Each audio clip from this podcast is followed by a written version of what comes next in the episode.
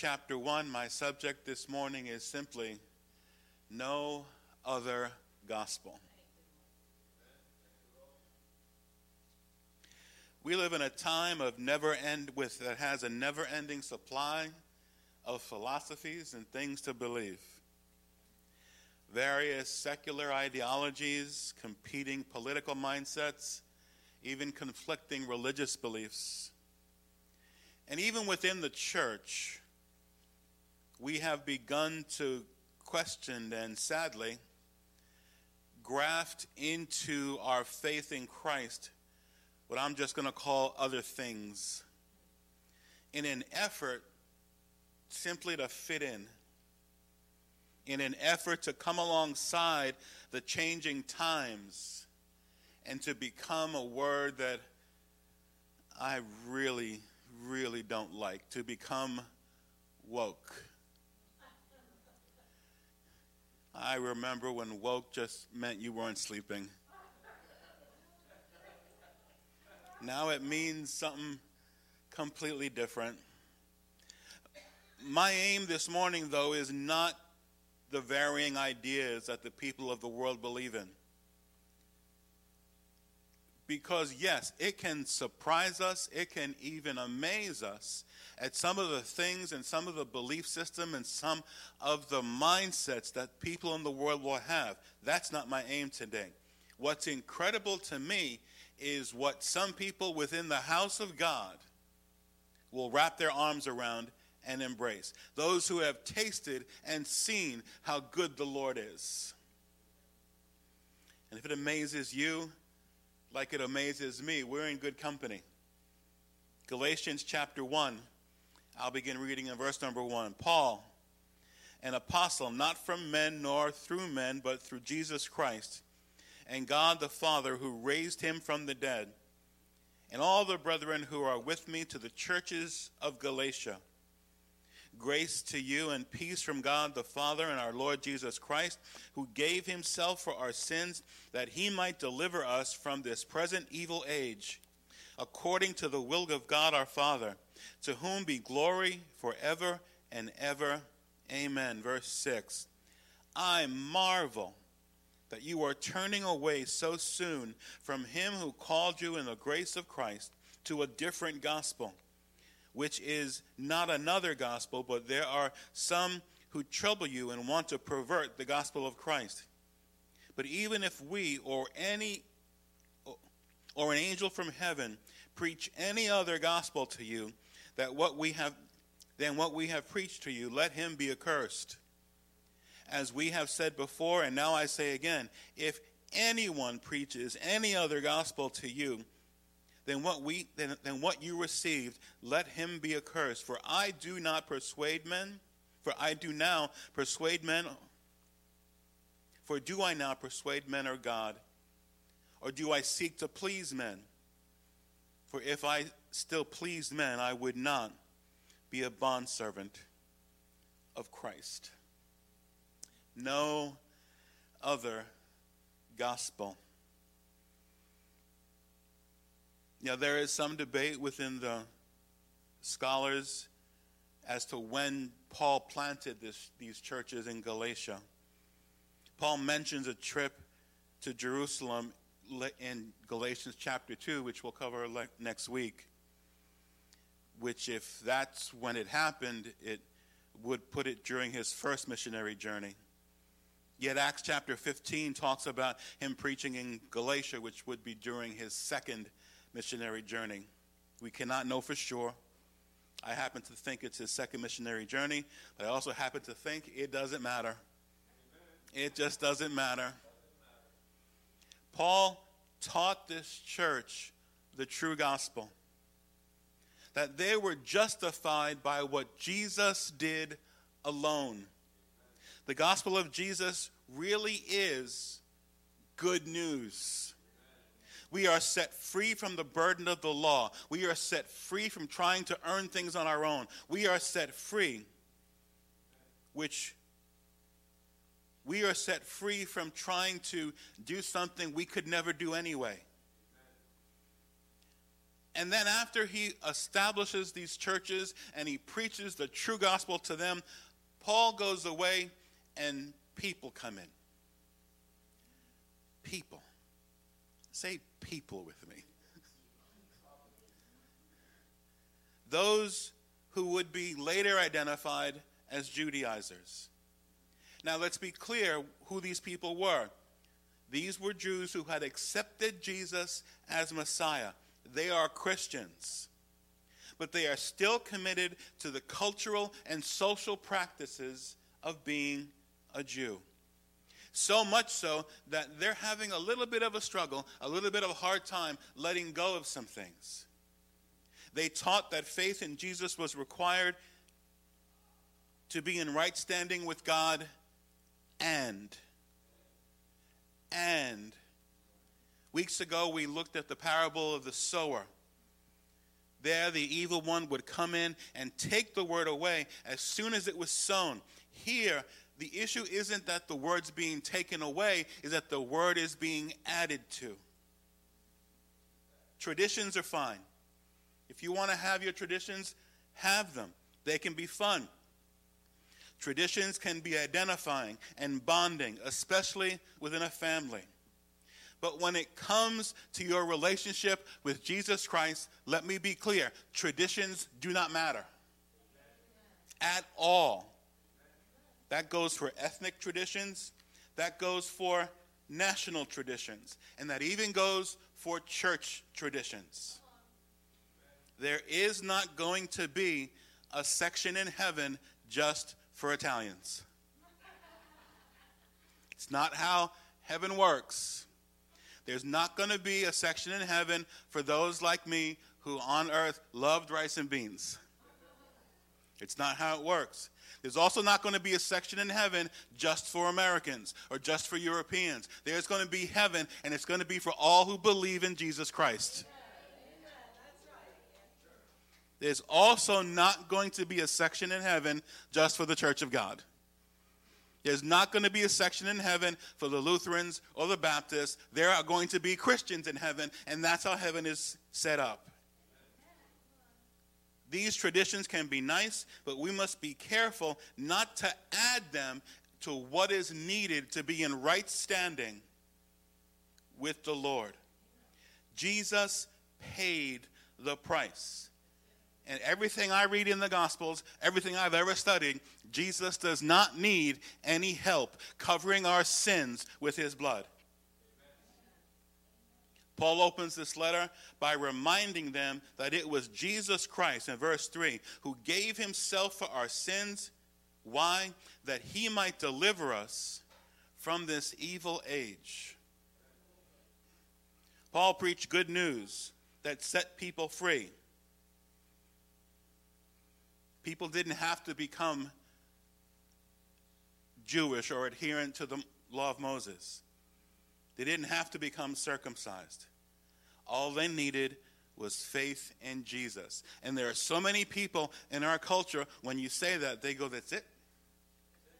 There's something within human nature that anything they're a part of that they declare as a value, they need to be able to say, I did this, or I contributed to that, or it's because of what I did.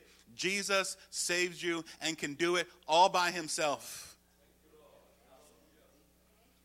That's it. Without faith in the Lord, there is nothing anyone can do to gain favor in his presence. And this should be good news, which is what the gospel, the word gospel means. Good news. But then something happened. After Paul left, people came in and tried to add to the good news. From what we have of the biblical record, the main issue at this moment was circumcision. But other scriptures talk about just requirements about the law of Moses in general. Now, you know, if you want to go ahead and follow these principles, go ahead. They're actually not terrible principles, they're pretty good. But the principles that we follow, the code that we embrace, is not what justifies us before the Lord Jesus Christ. Faith in Jesus is what justifies anyone before the Lord. Paul was beside himself. He says, in my translation, I marvel. In many, it might say, I am astonished. He's basically saying, I am shocked. Completely shocked. Now, this isn't shock at what's going on in Galatia or in the Roman Empire among non Christians. Because again, you and I can look at the world or turn on the news or spend any more than 10 seconds on social media, and it's easy to become shocked. Amen. What passes for sanity that so little time ago passed for nonsense. But he's not talking about what's going on in the world. What he is saying he's, a, he's, he's shocked at is what's going on among the Christians. Yeah, in the world, it's amazing what passes for good, what passes for evil, what passes for decent. But that's not Paul's issue. He cannot understand why someone who tasted of freedom, freedom from all of this, would turn away to another gospel. He's basically saying, was all of a sudden Jesus' death not good enough? Did somehow Jesus miss something when he gave his life for you and me? Or maybe this was it. Maybe Jesus only paid some of the price. Or he paid most of the price, and that's where you and I come in to fill in the gaps. Hopefully, you can see how nonsense this is. Jesus paid it all.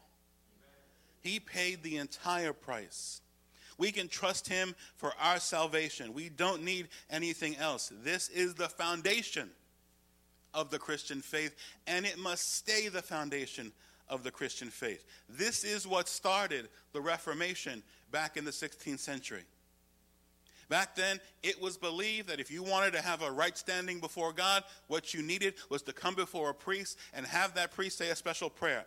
Also, then it began to develop, and then it became the known belief that when the Pope spoke, what he said was equal to, if not greater than, Scripture. And basically, Martin Luther got up and said no 95 times when he nailed these things onto a door. Now, before we pick on the Roman Catholic Church, let me be clear. If you want to pray uh, to praise here and raise your hands, you're free to. If you don't want to raise your hands, you're free not to. If you want to sing loud, on key or off key, you're free to. If you want to run around this church, as long as you don't knock anybody over, you're free to. If you want to dance before the Lord, you're free to. Doing those things is fine. Not doing those things is fine. But the moment that we use any of them to measure or assess whether or not someone has truly become a Christian, we have added to the gospel and we are preaching another gospel. This is not the jump up and down church of God. This is not the run around the building church of God. This is not the sit still church of God. This is not the sing aloud church of God. This is the Calvary church of God. Because what he did on Calvary is all that matters in being justified before him. Now, we are a Pentecostal denomination, and we believe in the moving of the Spirit, and that that moving of the Spirit did not fade away with the apostles, and it's available today. And we will encourage everyone, everyone, to let the Holy Spirit move in your life and in your worship, and not just do it here, but in every moment of your life. But when it comes to salvation, when it comes to what someone needs to be saved, they need to embrace and put their faith in the gospel because it is good news, and that is all they need. Paul was clear if anyone preaches another gospel, even an angel from heaven, let them be accursed. And what's amazing to me is that Paul wanted to make sure they got that point. Because he says it in verse 8, and then in verse 9, let me say it again. If anyone preaches another gospel, they are accursed. So we're going to be spending a few weeks in the book of Galatians. Because it talks about what so many in our culture claim they march about and claim they want. The book of Galatians talks about truly what freedom is. But for today,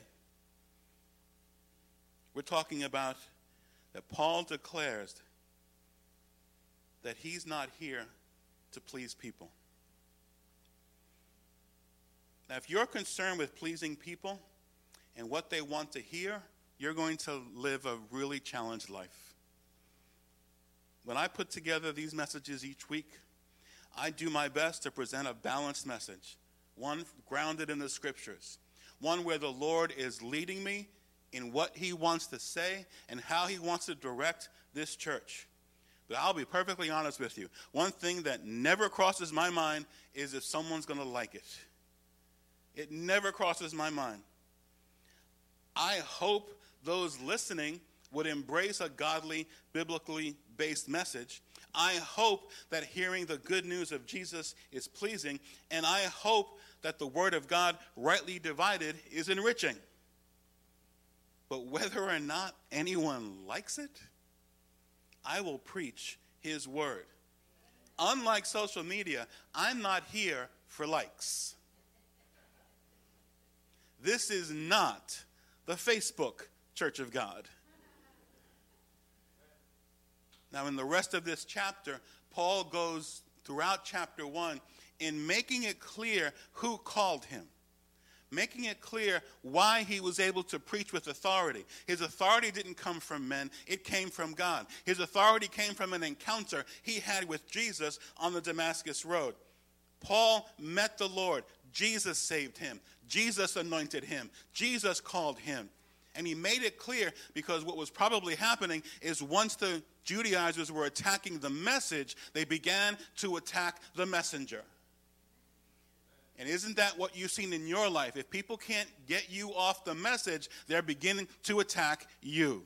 They will attack the messenger. This he did because, in addition to trying to discredit the message, they wanted to discredit him. Now, I'm grateful for the Church of God denomination, but the Church of God denomination did not call me. They did not place salvation in my life. They did not un- give me the call to be a preacher. I'm always leery. When I ran the internship program for the Church of God in New York, bringing up new ministers, and I would ask them, Why are you here? How did God call you? It would always pause me when I would hear any ministerial candidate say, Well, my pastor thought I should go through this training program because he thinks I should be a preacher. If God didn't call you, you shouldn't be here.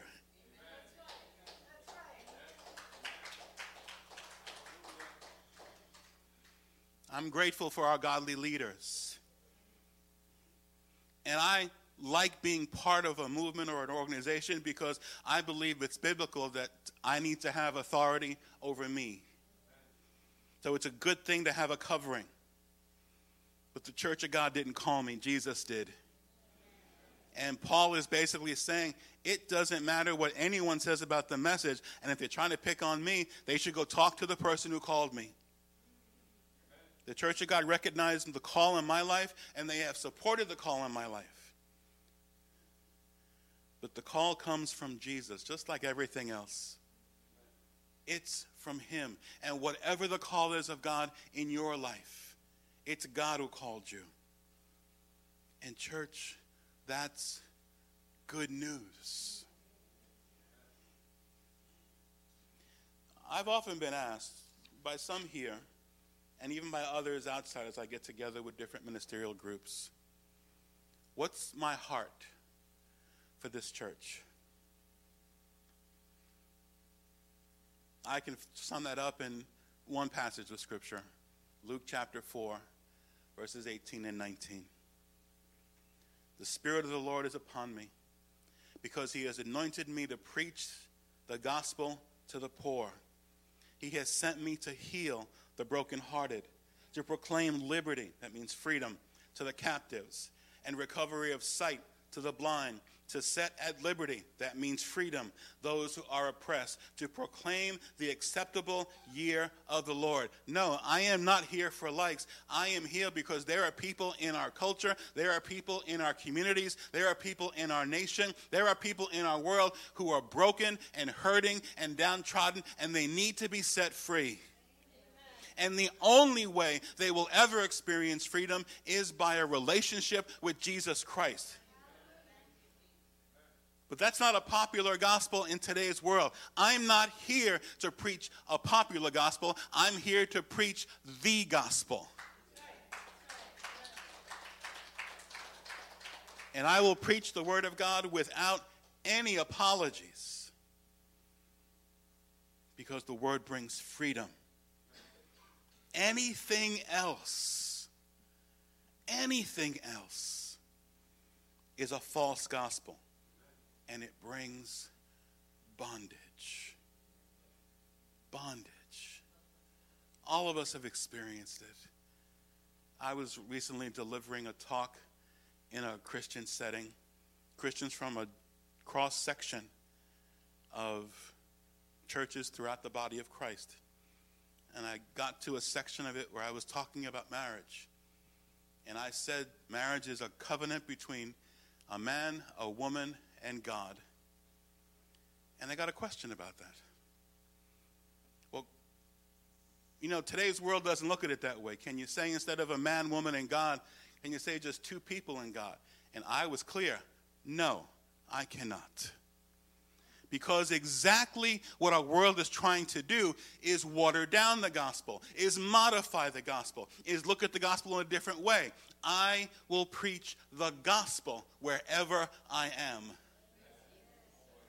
But there are churches, even church denominations, who are drifting in some other directions. Let them drift. I will stay on the Word of God. It is good enough for me, it was good enough for Jesus. Now, is our world broken? that is a rhetorical question, man. It's broken. Are there captives out there? Even ones they don't realize they're in captivity. Are people today blind? Oh my goodness. We believe in the Word of God, and yet when we begin to express the principles upon which we stand, people look at us like we're strange. Well, first of all, yeah, we are strange. But that's that aside.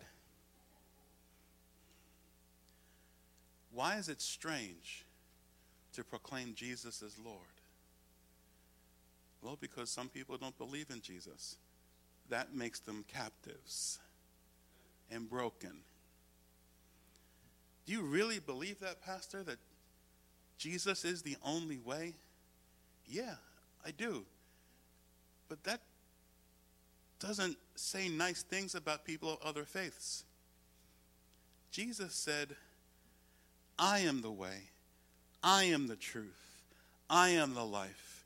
No one comes to the Father except by me. Jesus said that. So I have an oppor- I, I have a choice here. I can either believe in Jesus or I can either believe in people. Please forgive me. I'm going to believe in Jesus. But the world is changing. Philosophies are evolving. But God said He is the same yesterday, today, and forever. But what will history say about you, Pastor? I don't have words strong enough to say, I don't care what history says about me, other than it says he stood for the Word of God. The world is broken that we live in. There are people who are captives, oppressed, poor, and sometimes those who are the poorest are not those with the least material means. Sometimes the rich can be the poorest because they believe, well, everything I have is because of me. Really? No. Everything you have is because there is a concept floating in the world right now called grace. And it is by the grace of God that it rains on the just and the unjust. It is by the grace of God that you and I get up in the morning and take in breath and it does something that we can stay alive. It is by the grace of God that any effort we make to earn a living is successful because it is by the grace of God that any effort is within us. It is by God's grace and by His grace that Jesus came down to be like you and me, forsook being equal with God, and came down that he could die for your sins and for mine. And it is God's grace that allowed him to rise from the dead and give you and me power over the nonsense that goes on in today's world. I would rather trust in the grace of God than in the philosophies and history of mankind.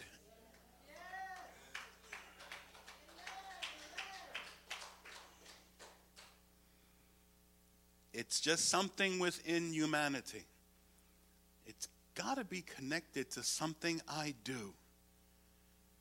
I've got to be able, if I live a good life and do the right things and treat people nice, then of course, God will accept me because of what I've done.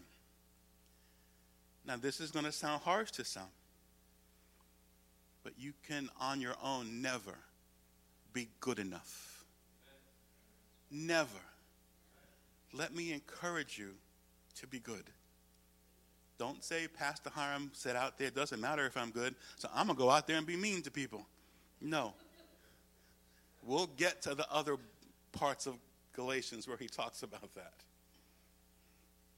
But when it comes to my right standing before God, the Christian principle that Martin Luther championed called justification by faith alone, it is not a church. It is not a person. It is not because you, Pastor Hiram likes you. It's not because anybody else. It's because of what Jesus did. He died for your sins, He shed His blood. And that's why we are rightly standing before God. We have a broken world.